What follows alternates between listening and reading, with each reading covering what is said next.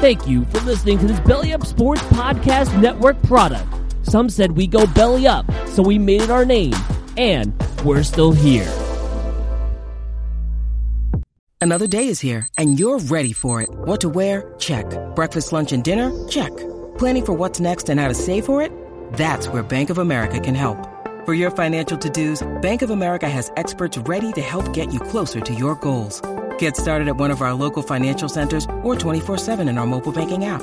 Find a location near you at bankofamerica.com slash talk to us. What would you like the power to do? Mobile banking requires downloading the app and is only available for select devices. Message and data rates may apply. Bank of America and a member FDIC. When you need mealtime inspiration, it's worth shopping Kroger, where you'll find over 30,000 mouthwatering choices that excite your inner foodie. And no matter what tasty choice you make, you'll enjoy our everyday low prices, plus extra ways to save, like digital coupons worth over $600 each week. You can also save up to $1 off per gallon at the pump with fuel points. More savings and more inspiring flavors make shopping Kroger worth it every time. Kroger, fresh for everyone. Fuel restrictions apply.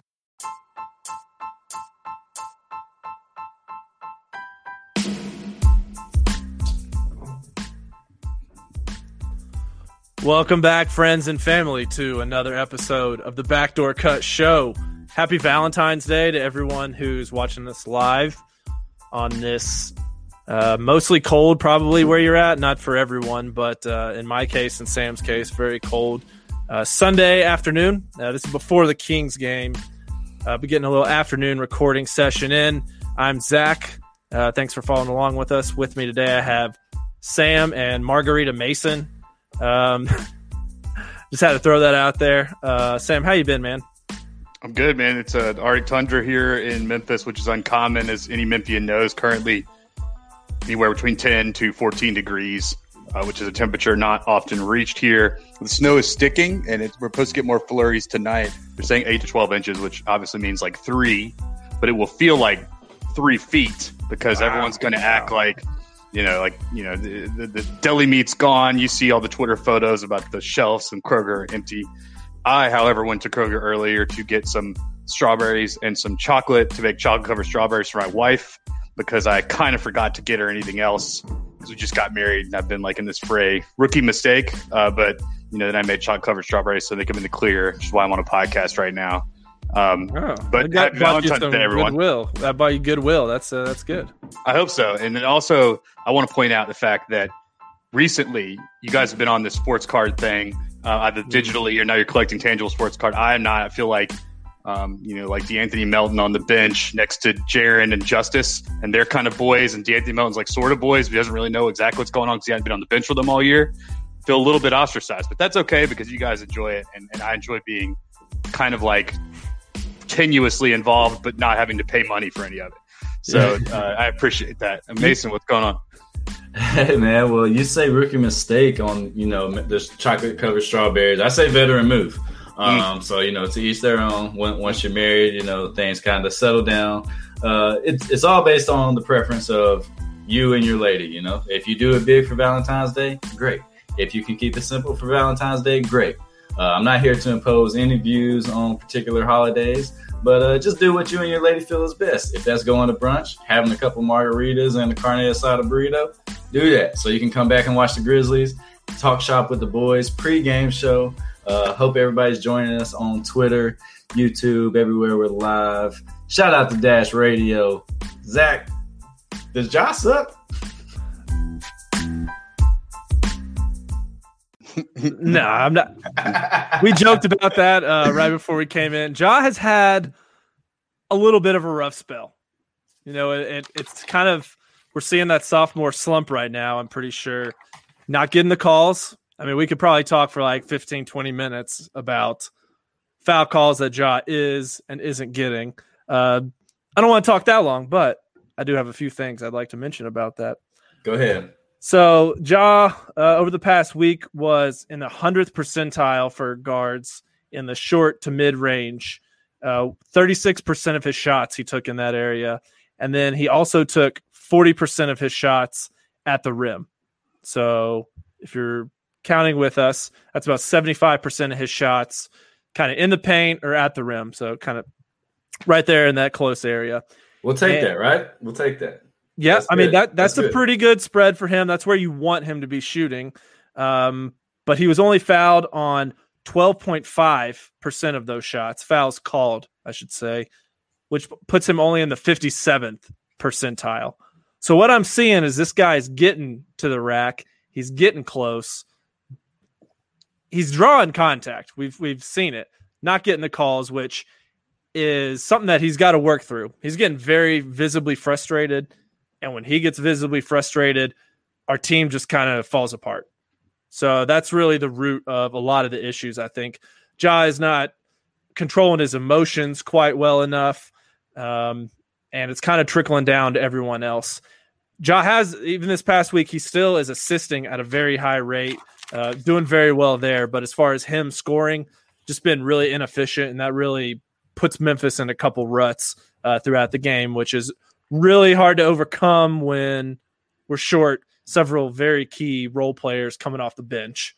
Um, so we could start uh, earlier last week. The Grizzlies played the Raptors. But what are his raw numbers? What are his raw numbers? We're talking about John. Let's stay on him right now. Okay. Just like his raw points and assists and uh, field goal percentage, I guess. Like over the past week, or yeah, yeah, just over the past week that that was just so so bad that we. So said. he shot um, in 103 minutes. He had 55 points, which was second on the Grizzlies behind Jonas, one point ahead of Dillon. Uh, he took 37 two pointers, made 14. So that's a 38% uh, field goal percentage, which, you know, we, like I mentioned, he's taking a lot of those at the rim. So you want to, high, you need a higher percentage there. And then 4 of 12 from behind the arc. Not a whole lot of action there. Uh, that's just not his bread and butter uh, at this point yet. So, I mean, if 18 and 10 is the guy's floor, um, and, and he's just missing shots that he normally makes, these short mid ranges. Uh, I'm willing to kind of chalk this up as to just a product of the schedule. We played a lot of games. He did re-injure that ankle after coming back um, right before, right after we had came off the COVID break. So I think conditioning is an issue.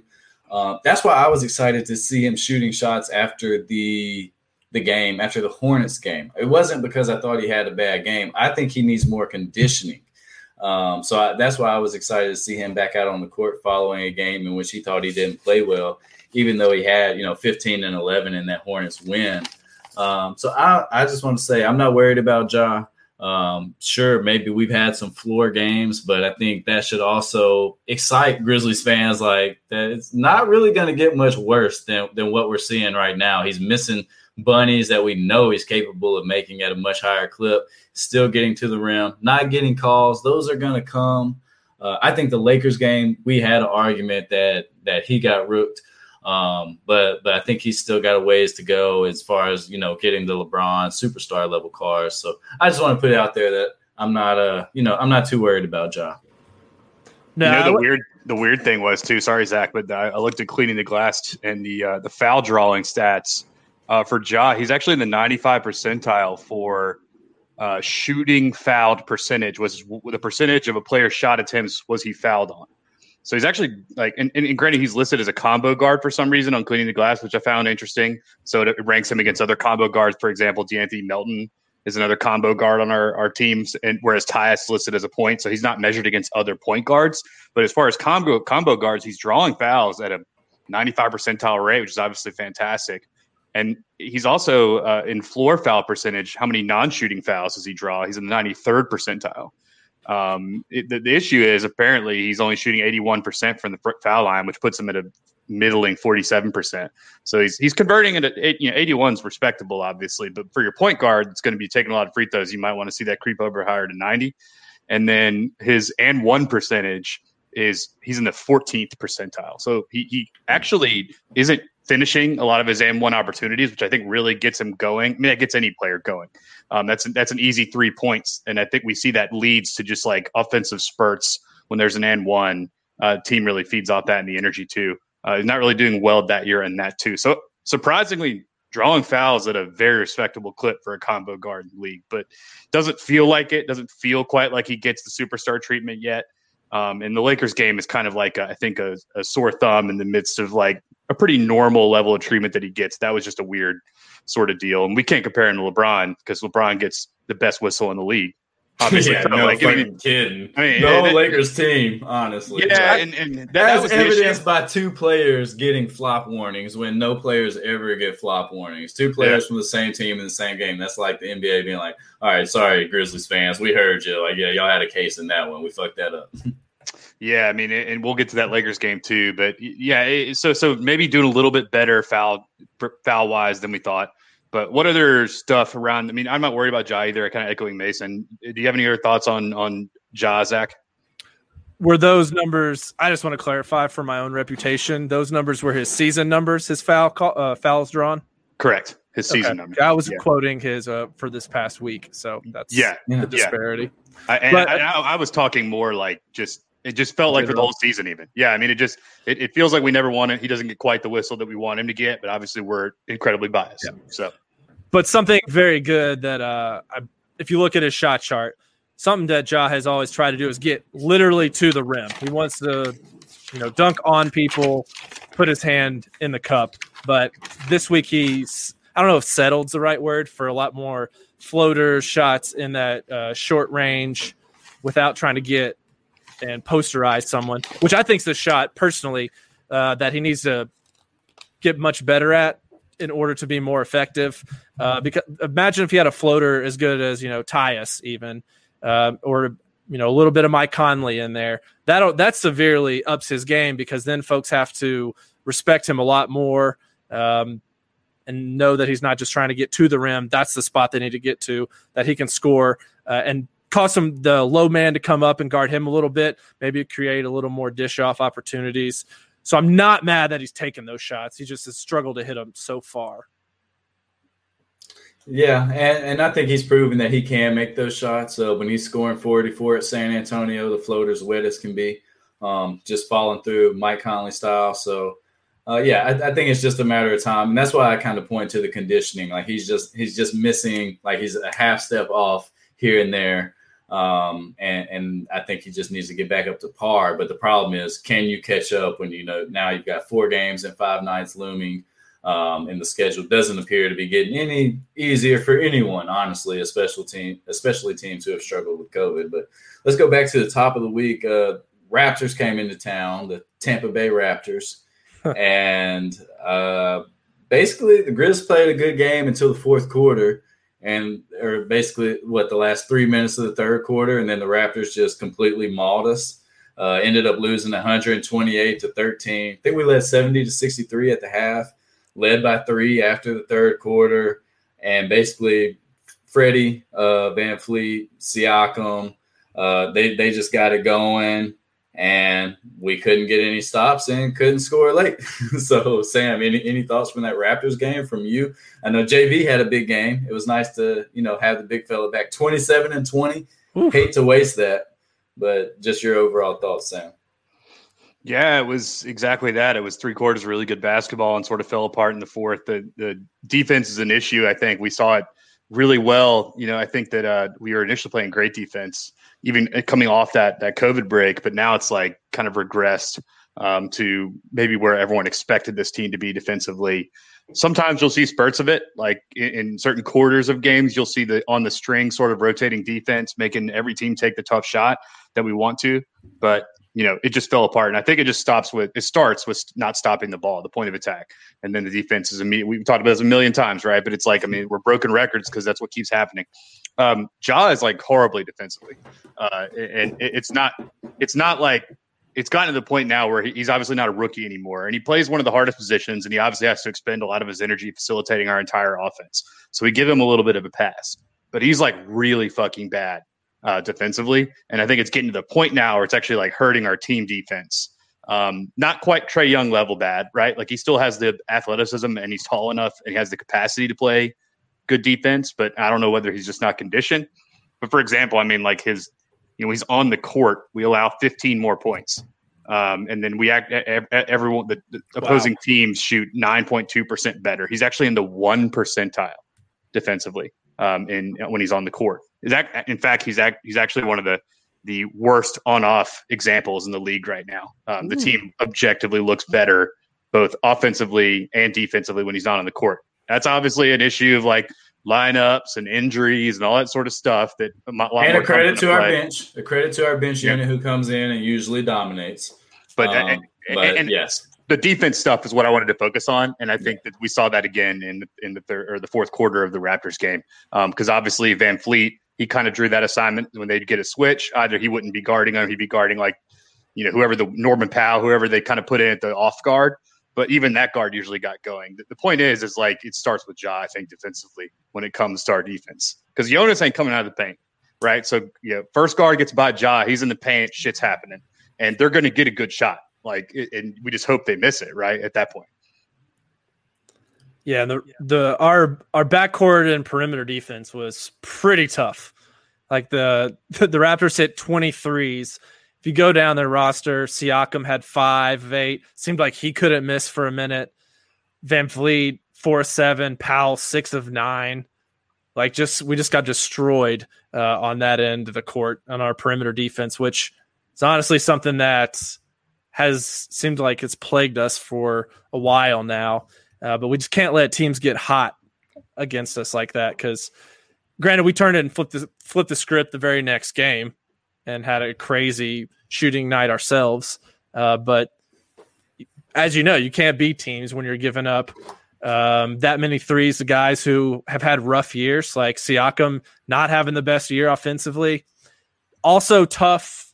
That that's a matchup where you really miss Jaren, I think, because size wise, quickness wise, Jaren matches up very well with Siakam. You know, we, we just don't have that guy right now, and that's really tough. And you're just going to have to deal with that until if and when Jaren gets back on the court. Yeah, and I think Taylor Jenkins pointed to something about the uh, last four or five games. Teams were shooting a higher percentage against the Grizzlies uh, than against any other team in the league the last four or five games. So it wasn't just a matter of you know bad defense. Teams were making more shots than normal, like league average. So and that's part of it. But I, I think the the concerns with Ja's defense, especially when Ja and JV are together. I thought the fourth quarter of the Raptors game, despite JV having his game of the year, really showed like the two differences between him because Freddie just went to that pick and roll and carved us up. Um, and you know, Sam's point, JV's kind of sitting back in the paint, and that allows that. Um, the starting lineup numbers with Ja and Valanciunas and, and and basically Kyle and Dillon and your choice of Grayson or Bane are really good. Um, but the but the overall numbers with Ja are, are worrisome. I agree. So uh, I don't have much else on, on the Toronto game. They shot 54% from downtown, 20 of 37. We shot 33%, 13 of 39. Uh, that's your game.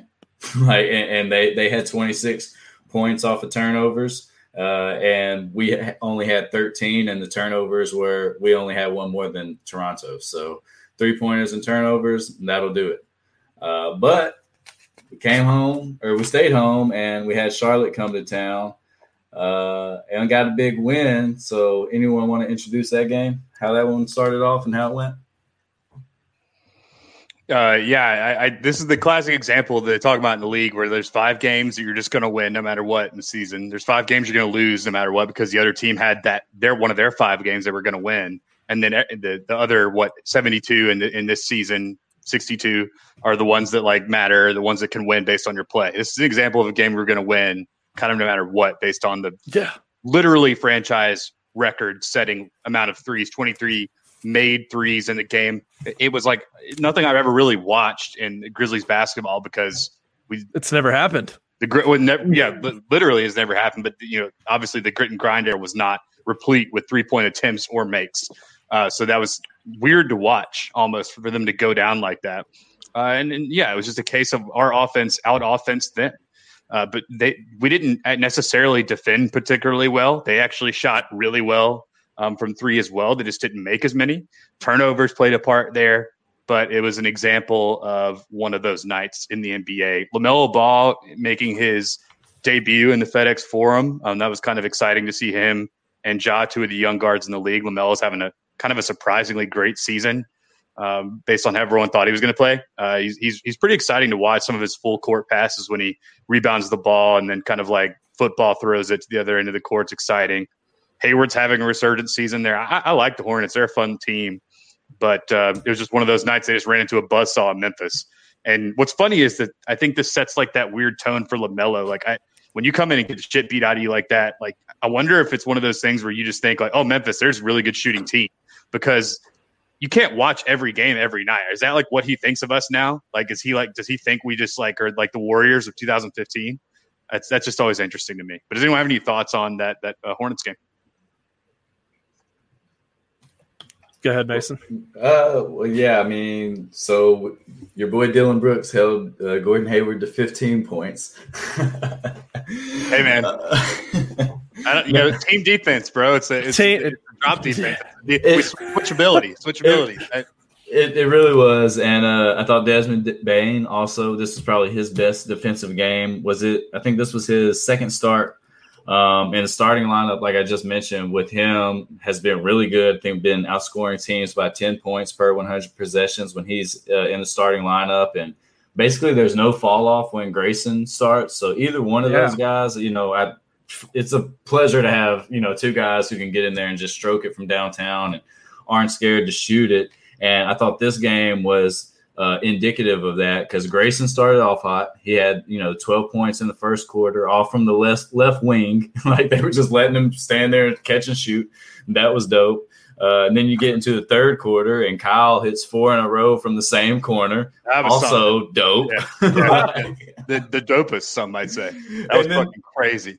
And in the fourth quarter is you know the uh, the old guy Dillon Brooks, our most tenured player hitting the three to break the franchise record, but uh, helping us get there is Desmond Bane, like the two DBs just trading threes in the fourth quarter. And it was just so fun because it was so much different than like a Mike Miller performance where it's one player. It's just like everyone's getting a piece of the pie and threes are falling in from all over. Xavier Tillman's hitting, you know, like big threes out of timeouts or whatever. Um, and then the the best part about this game was the third quarter defense it, we finally got back to the defense that we had seen throughout the winning streak, and that just kind of because before that it was just like the Raptors game, like both teams making shots, just kind of laissez-faire NBA basketball. Then third quarter, we locked up, and shots kept falling for us, and you know we went on to win. So Zach, your thoughts? I mean, when when Kyle Anderson hits six threes, you're pro. I mean, that sets you up six of eight, pretty pretty good. I mean, last year, if Kyle Anderson had taken eight threes in a game, I probably would have just turned it off in a week. Yeah, in a week, I'm like that would be rough. That would yeah, just already be... he's already beaten his like career, yeah. um, season career three point made. He's beaten like what twenty games. Yeah. So th- that that is an example of the let it fly mentality that Jenkins has installed. I don't know what is, but the, everyone talks about his fucking shoulder, man. But it really is a thing, apparently. I mean, he he's catching that thing. There was one three that was wild. It was like a Ja dish to the corner, and like he caught it like basically in his shooting stroke and immediately flicked it in. Like he didn't even bring it down whatsoever. And at that point, I think it was his third three, so he was just on a heater, and there was just he no looked way like Klay Thompson. Yeah, it was wild, dude. Like, and they were just as perplexed. Obviously, no one knows slow mo as a shooter. Um, you you kind of wish that game would have been on national TV just for the co- like comedic element of that. Um, but anyway, yeah, it was it was fun. It was fun to watch. But again, defense wasn't great, so it's like you just outshoot, out outscore the other team. Uh, there were cer- there were certain elements for sure, but it's not like we just not like we blew them out necessarily. It wasn't like 130 to 92 or something. You know, it was you know, they still scored 110 or 108 or so. So yeah, and they actually outshot us. They shot 55 percent from the field, and we shot 50, and they were 48 percent from three, and we were 47. Uh, the big key was we had 26 second chance points off of 19 offensive re- rebounds, and they only had eight second chance points. Um, so yeah, we were Valanciunas and, and Gorgui, yeah. So that was a fun. It was a fun game, and like I said, that third quarter of us clamping down was really huge. Yeah, very much so. Um, fun to watch, and you know, it was a win amidst a you know, a, a, was that yeah, wasn't that didn't that break the four game losing streak? Yeah, um, and they were yeah. hot. You know, they were they were kind of like the league darlings. They're kind of taking over us as the league passed. Like we must watch Lamelo. Not you know, it, it was Ja last year. Now it's Lamelo. Mm-hmm. and rightfully so. I mean, he's been playing really well. Lamelo has been shooting really well, surprisingly. Like not something that he was like drafted on or scouted on, but the week prior when I was researching, he had hit like fifty percent of his threes uh, in that previous week. Uh, so I mean, I, I was pretty, I was kind of concerned about that matchup because Ja had been struggling recently. Yeah. Um, also helped uh, Devonte Graham not being there, you know, being out with an injury. He's been really good for Charlotte uh, again this year. He's back in a rhythm, so that kind of helped as well. But everyone got injuries, so I ain't feeling bad for a team. Yeah, and I guess we should we should we should uh, kind of hit on Rozier had 34 points, so he got he got off on Here us. he got his. Yeah, uh, Dillon also had a good game. He had 20 on eight of 13. Uh, Ja had 15 and 11, five turnovers though, so not, definitely not a great game. Lamelo had 17 and five, um, but just you know all around a good game. Bane had a career high 18 points before his uh, grandmother passed away, and he's missed uh, the Lakers game, which we'll talk about next. And I, I, guess he's missing tonight as well, right? In Sacramento. I think so. Um, yeah, it, it, based on social media, it seemed like he was still in Indiana back home. He's from Richmond, Indiana, so it seemed like he was yeah. still there. At least as of last night. This right. is great grandmother, actually. Um, great grandmother. Okay. Who, who, who raised, who raised him? Yeah, okay. yeah. Which is, uh, and she she was kind of went viral when she was on the couch with him when he got drafted. She kept asking him like, "How's he gonna like Boston?" And he kept trying to explain that like the trade shit, and it was really awesome. That video is really great if anyone hadn't checked it out. But she's like the sweetest woman you could tell. Um, but so yeah. sad. Prayers up to Desmond. And but, so uh, with Bane gone due to personal reasons, we, we also didn't mention that uh, De'Anthony Melton got hurt last week mm-hmm. against the Pacers. Uh, some type of shoulder injury. I don't think we've really. It says shoulder soreness on the injury reports. Looked like a dislocated shoulder to me. Uh, just the way he kind of went limp and immediately went off the court. So we haven't had Melton. We haven't had Brandon Clarke. Uh, calf injury, I believe. I think he's questionable for tonight's game. Um, I haven't looked at the injury report, so I'm not That's sure. Right. And then we're still missing the two way guys, Killian Tillie, Sean McDermott. Jontay Porter is in the gubble uh, with the hustle. Gubble. And like still no. I, I, stole it from someone, so I can't ah, okay, take credit okay, from that. okay. I, it wasn't me. Um, and then, you know, still no Winslow or Jaren Jackson Jr. So just want to kind of set the stage that the Grizzlies have nine players. Uh, and as as frustrating as these losses are, like I don't think we're we are as frustrated with the outcome of the games as the process to the outcome. You know, like especially when as we get into this Lakers game. But even with the Raptors game, like we were right there, we were right in it, and then it was just boom, we blow up and lose. So it's like these we know these guys have what it takes to compete, and just when they don't, it kind of hurts a little more. Yeah, and you want to see you want to see John proving, right? You want to see your young star like getting better with each game. It hasn't really gone that way. In fact, it's gone the opposite way. There was an ankle injury in there. But that's sort of what you're rooting for is the game within the game. Like all your young guys improving, but none of them can stay on the fucking court.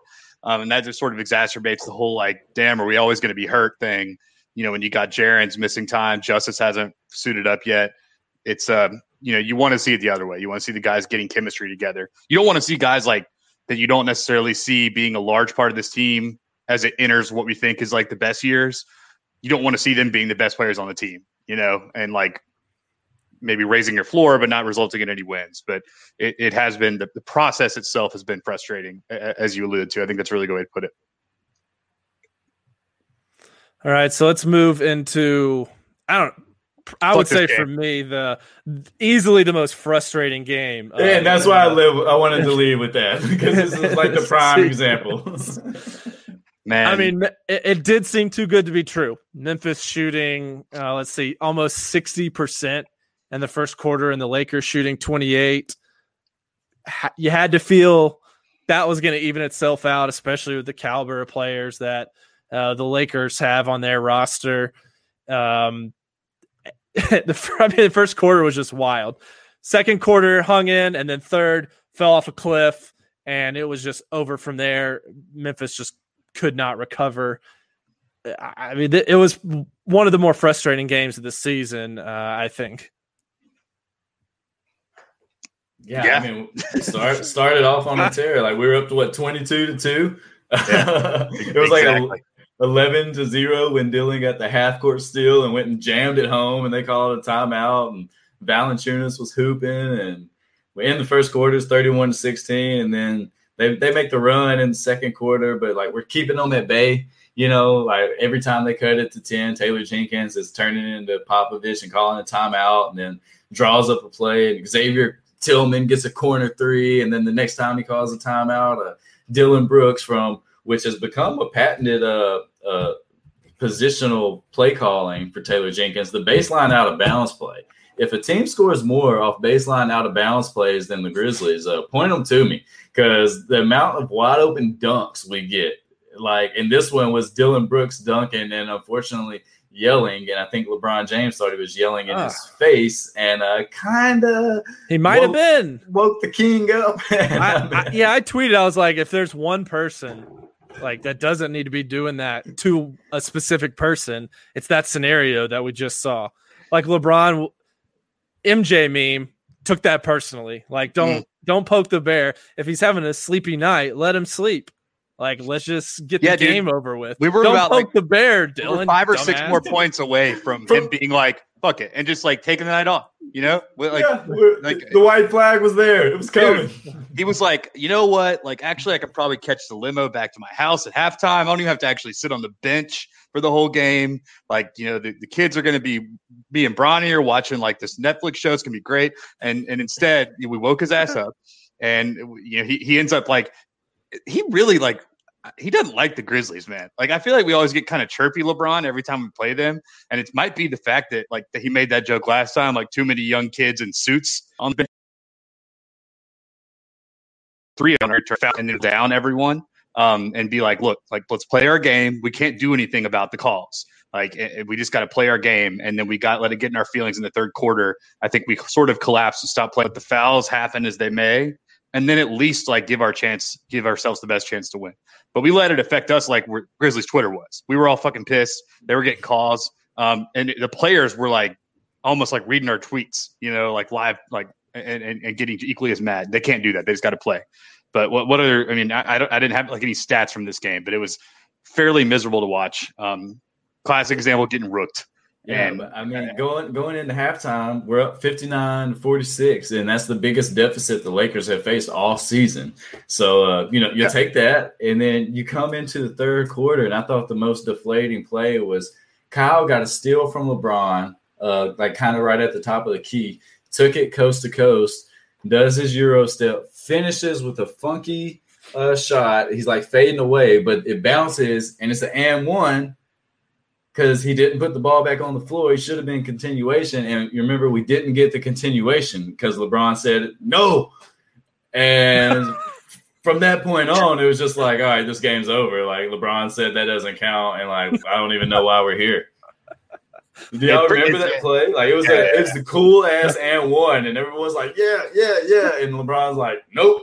And everyone, it's just like, okay, that doesn't count. Like, why? He didn't dribble again. He it's he clearly so. an and one. And uh, you know, I love LeBron, but uh, from that point on, it was just the Lakers took over, and I mean, we were getting Kyle Kuzma was killing us on the offensive mm. rebounds. Right. I'm just thinking about like that. That's the thing we could have controlled, right? Like the once yeah. we got in our feels, we started letting Kuzma off like three straight offensive rebounds, and like you just can't do that, man. That's not that's not winning basketball. Yeah, Marc Gasol hitting open threes, which I mean you'll live with, but and he hasn't hit them all year, but he hit like two or three against us, and I was like, "Come on, Marc!" Like, and I felt like Marc tried to save us at the end. He got a technical because Taylor Jenkins wouldn't. He's like, somebody's got to get a technical for this Grizzlies organization, so I'm going to do it. right, so I appreciate that, Marc. You stuck up for us, and Taylor Jenkins would not. He didn't challenge the offensive interference call on Kuzma, one of his said five offensive rebounds, which was clearly, uh, you know, above the cylinder, and he touched it. And in my game notes, I've got it in a red pen. Jenkins has to get a T because everything was going against your guys. You can't make a basket, and you're playing against Anthony Davis, who's quietly climbed to 35 points. It didn't even feel like he scored 35 points against us. Uh, and everything was going against us. And I just feel like at that point, Jenkins could have done more to to ha- make sure his team knew he had their back.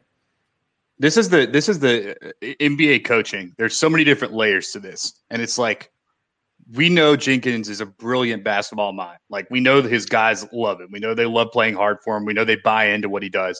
I mean that you reference the uh, under the basket inbounding offensive plays that we score on. Like we've gotten great shit. You know, we run good shit and we buy into what he wants to do. But the thing he lacks is the intangible personality thing that like the great ones eventually either develop or, or have already had. That they get fucking pissed at the refs. They work the refs. You end up becoming kind of like a PR representative for your players live in game.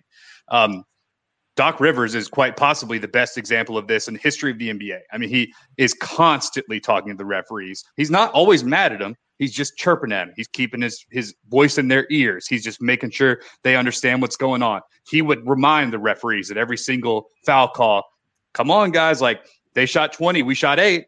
You know, they shot twenty five, we've shot eight. Like he would be like constantly reminding the refs. I'm not saying Jenkins wasn't doing that because obviously we can't hear what he's doing, but that's the sort of stuff you have to do. You have to be like your, the voice for your guys. And then when it redlines to the point that it got to, as Mason says, you got to take the technical. That ends up becoming the greatest coaching decision of all, getting ejected from the game. You know, that that's almost as good as drawing up like a insanely great play that gets a wide open three for Grayson Allen at his at elbow spot that he loves. Like that matters. And that's the thing that Jenkins needs to improve on. He did improve the challenging. He's done that a lot more, but it's clear that he does is he's not a comfortable guy with adversity. Like he's not like a confrontational type personality. He's a really nice dude. He's brilliant. He's really nice. The press conferences, like, but he's not one guy. He's not going to be an asshole. Like that's just not his personality. So he's going to have to like. That's going to be uncomfortable for him, but he's got to learn to do it. And this is a potentially winnable game. Otherwise, I mean, literally that situation you're talking about happened to Memphis yeah. earlier in the week with Toronto. Nick Nurse gets ejected from the game, and then Toronto's like, "Oh yeah, let's win the game. Let's just take it over. Sure, let's go." Yeah, Nurse is the other guy. That's Let's do it for you. It's your turn, Coach. Yeah, yeah. He's he, he does the Hooter, the Hoosiers thing, you know, like and then and then Gene Hackman hands over the the plays to Dennis Hopper, and then Dennis Hopper wins the game. But yeah, it, that stuff it matters, and that's the next stage of evolution for a young coach to figure that out. Um, and, and then also, the, we need veterans to tell Ja, like, dude, don't get mad get happy, right? Like get know the officials, know what their names are, like talk to them. Like you got to be like, hey, you know, just want to just want to remind you that like anytime I'm driving, like Steven Adams is putting his elbow in my ribs, just like watch out for that.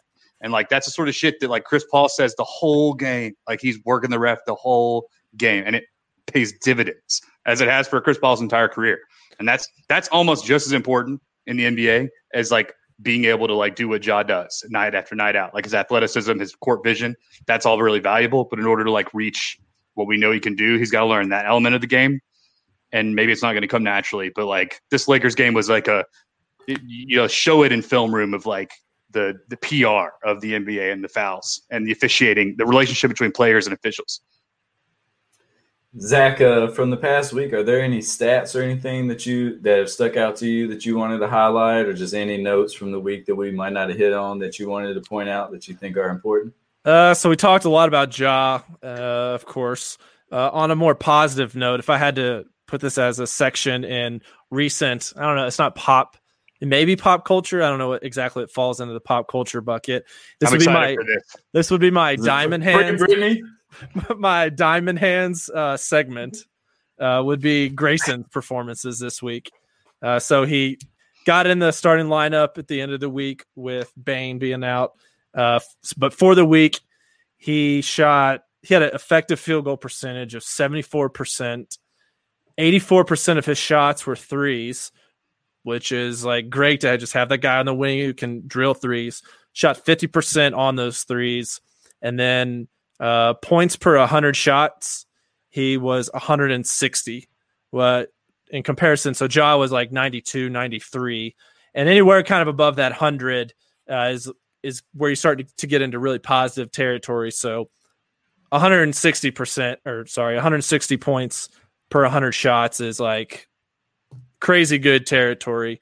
You know, top tier. Obviously not sustainable, uh, but just want to say Grayson had a really hot week. So uh, and a lot of the lineup numbers favor him starting, yeah. uh, which is maybe something, maybe not something that you would think after like the eye test, but he is in a lot of those uh, more high performing lineups that Memphis has.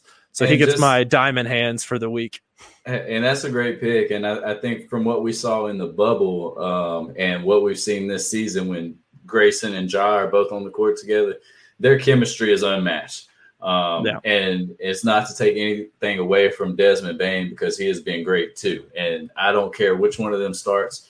Uh, I think it makes more sense to start Bane because of the long term uh, upside. You know, he could probably be a better defender, but that's not to say that I think Grayson has been a bad defender. Right. Sure, he has, you know, physical limitations, but um, I don't think it's Troy Daniels' level of physical lim- limitations. And I think he adds more um, as a cutter. When we see some, the problem with Grayson is sometimes he gets tossed out there in these lineups with like Konchar, Tyus, uh, Tillman and Dieng, and it's like we just give the ball to Grayson and hope he can score. And like, that's, that's not his game. Yeah, yeah, he can't do that. but when he's with Ja, he's really good, and I would say right now he's he's more advanced than Bane uh, on both ends. Just you know being able to handle the ball and stuff. But I have no issues with Bane starting. Uh, but more so, more so, I have no issues with either one of them getting as many minutes as possible uh, every game that they're available, like 25 plus for both of them. Yeah, do, have, do, we have any numbers on? I think my favorite lineup, at least right now, with with D'Anthony out, is probably like Ja, uh, Grayson, Bane, Kyle, and JV. I mean, I, that seems like a lineup that should have should have played a lot of minutes recently. I don't know if it has, but it seems like something that would make sense. Uh, Kyle obviously better at the four when he can play in the dunker spot. That corner three is good. When you have two dead eye shooters like that, uh, of which Ja is familiar with, particularly with, with, with Grayson. Um, I mean, that seems like exactly the kind of game that Ja wants to play, right? It opens up the paint for him to get to the rim. The problem was, I think, with a lot of guys defend that, they end up forcing the Grizzlies to make the right basketball play, and it's a Ja kick out to Bane in the corner, swing to Grayson at the wing. They've helped on him, and then it's swing to uh, Jonas Valanciunas at the top of the key, and he's wide open. And then Jonas does that slow ass pump fake, and then his then his defender's already recovered on him, and then it's either he shoots it, which isn't a great shot, a defended top of the key Jonas Valanciunas three, or he drives it, and we're right back where we were. Like it negated the Ja drive at the beginning of the possession, and it's like that that stinks. Um, which is you know why I'm kind of like over Jonas, even though like I understand he raises our floor, but it's clear we can't get to where we want to get. You know. Oh, I'm glad that you mentioned Jonas. And, and while, me... while you're looking that up, Zach, yeah. uh, just our two man combos that have played at least 85 minutes together that are have the best net rating. Dieng and Melton, Melton and Tillman, uh, Tyus and Melton. So Melton in your top three. So if you don't think Melton's important to this team, then yeah. we're not watching the same game. But fourth is a uh, Grayson Allen and Desmond Bane duo, which has played 120 minutes and is outscoring teams by 18.2 uh, when those two are on the court together. Yeah. Uh, let, us see. The in there's not a lot with Ja up here at the top. The first one actually with Ja is Ja and JV, uh, who played 173 minutes together and outscoring teams by seven points.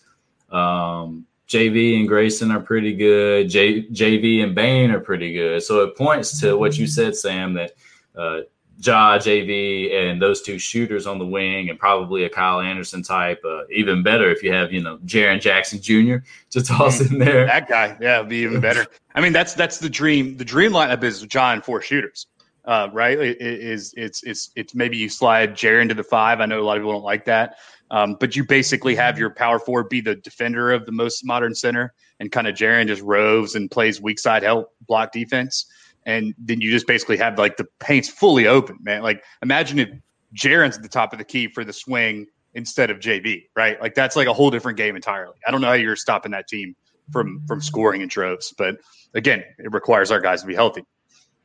All right, Zach, go on your JV diatribe here.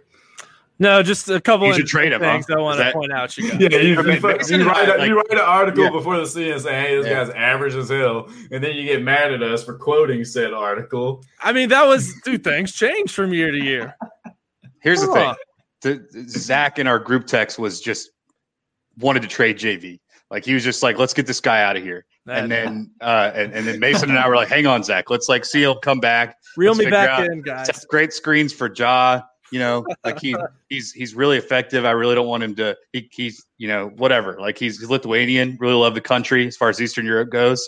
Like so, you know, uh, we were able to step in and be like, "Come on, dude, let's see this out." But now you you know, give us your JV stats. Yeah, then then you guys had to hack in my Twitter account and post positive things about him. I got it. I appreciate that. Thank you for helping me save face on that. Might have been the other way around. I don't remember. Like I said, I had some margaritas.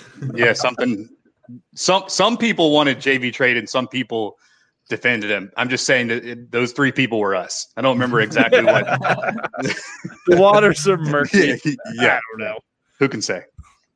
Okay, so according to uh, PBP stats, Morant shoots 11% better. We talked earlier about shots at the rim, shots in the paint. So that's a critical part of Morant's game. Shoots 11% better at the rim with JV on the court.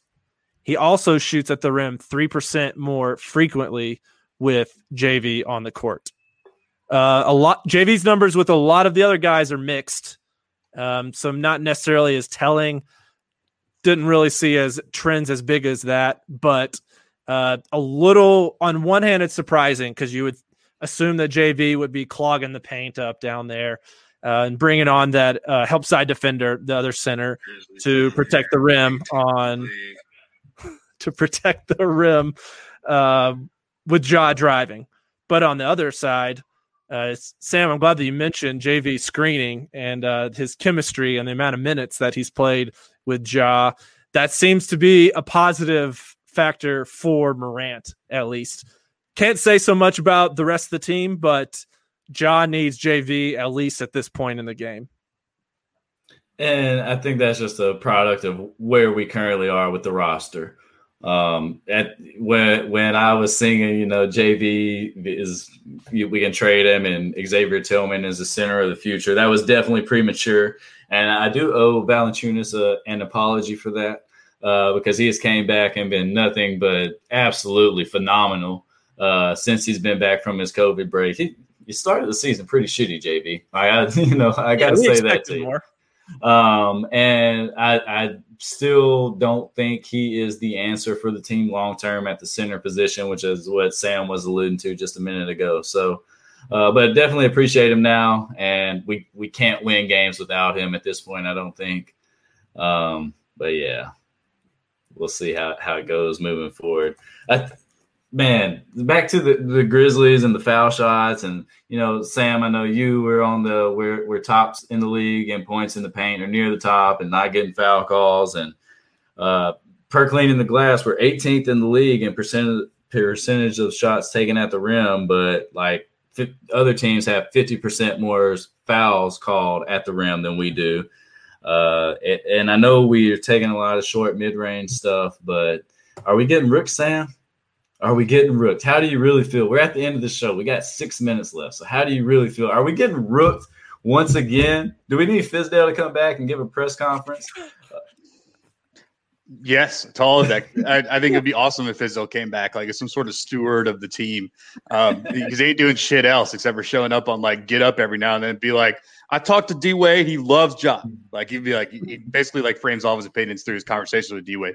But like, so yes, we're getting rooked, and this is the, this is the statistical evidence. Rooked is such a term that no one knows what the fuck it means. I mean, everyone knows what it means, but you can't like quantify it. But this is it. Like the what a, what a Memphis term, by the way. Like I don't think anyone else uses it uses rooked as a verb. Like man, we getting rooked.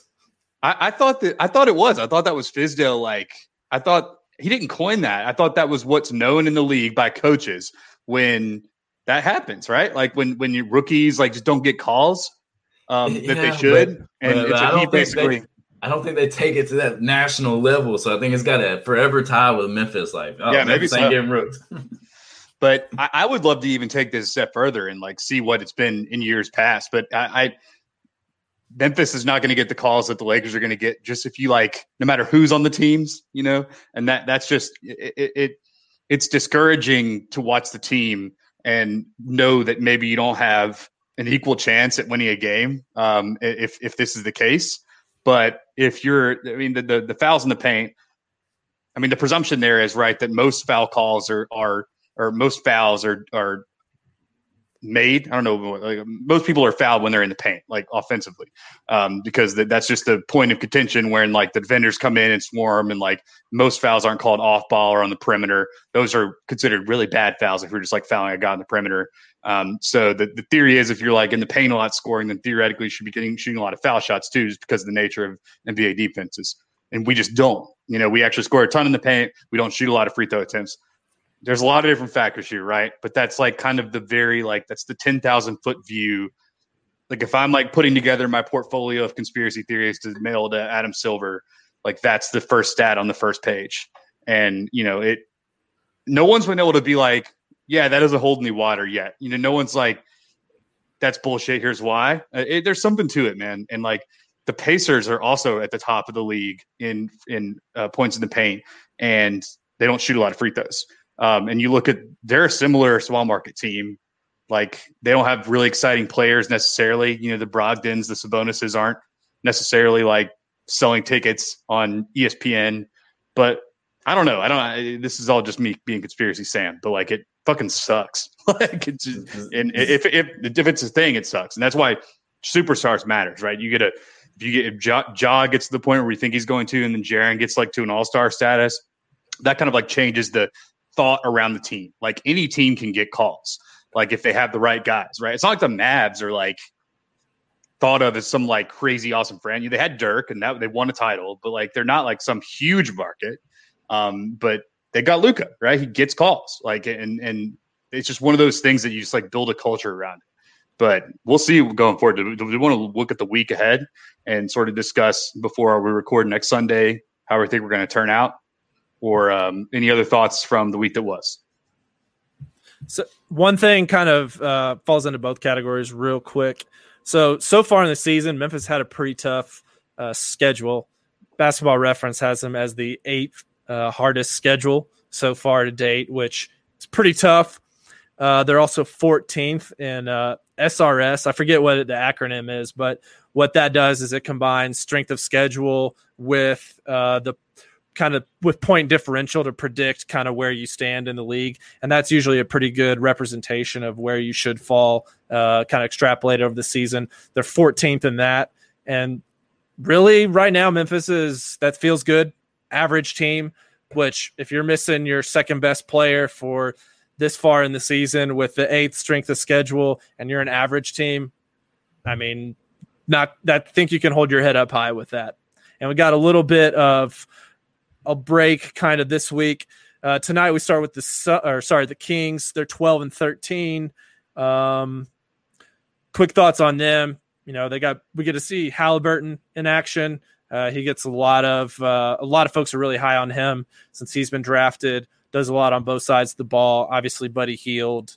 Um, you know, so that that should be De'Aaron a pretty Fox, exciting. That's always game. the the Ja versus De'Aaron, like the kind of the I mean yeah. the um, uh, the Amin um, uh, thanks, Amin Hassan. Yeah, who, who said that De'Aaron Fox is, or Ja Morant is who De'Aaron Fox thinks he is. And then, you know, and that, that whole, that thing went viral. And then now De'Aaron Fox is playing at like an objectively all star level, like 32 points a night and eight assists sort of stuff.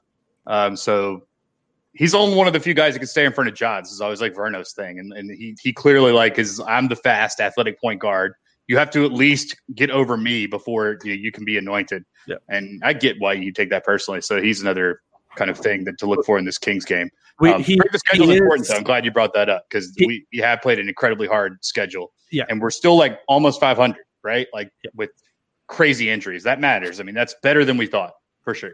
I mean, Memphis played the Lakers three times already for crying out loud. Uh, Fox and Bagley are, are actually listed as questionable for tonight. So kind of hope they both get to play, see what happens there. But um, something to keep an eye well, on, as you mentioned. And if if there's no Fox, then uh, this team should win the game. You know, the Grizzlies should should beat the you know Halliburton led Kings, the Kongs.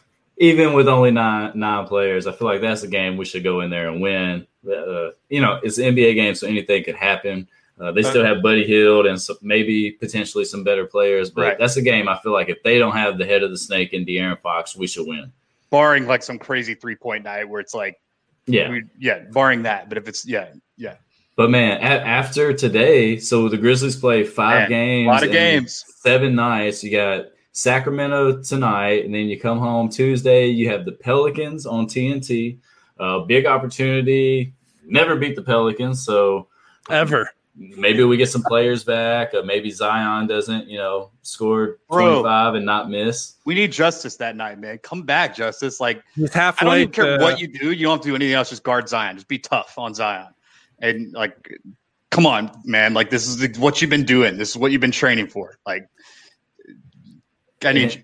Yeah. And then and then so the very next night we got a home back to back against the Thunder. Uh, you know, towards the bottom of the standings in the West as the Western Conference standings are filling out, but still a tough out every night. Then you got go got the Pistons on Friday, who just you know took the Lakers to overtime two straight games, and then Phoenix again, who's going to be hungry for blood after we beat them on MLK Day, and who is now Yeah. playing really well They're playing really well. just Yeah, a brutal, brutal week. But uh, you gotta you gotta win some of these games. Yeah, the the Thunder too. It's uh, Shai Gilgeous-Alexander's played incredibly well too. Like the, I think that him and De'Aaron are clearly above John the All Star pecking order right now. I mean, and e- even like I can't argue, right? Like statistically, it's the case, and also they're making their teams win, um, and and being crucial components to those wins. So yeah, I, I, how, how do we think we do if so? And that's also four games in five nights, by the way. Pelicans, Thunder, Pistons, Suns is four games in five nights, which is real tough uh, for a team that's already injured. Um, so you really hope you get some reserves coming back to, to help you out. How do we feel we go in those um, five games, culminating in the Suns on Saturday? Are we looking at? Do we need two of these wins, Mason? Do we need? Do we we need at least one? We can't go for five. Um, and if so, who, who are those wins coming from? I, I'm thinking we get two, uh, and I, I think one comes in Sacramento, and then we get one of OKC, Detroit.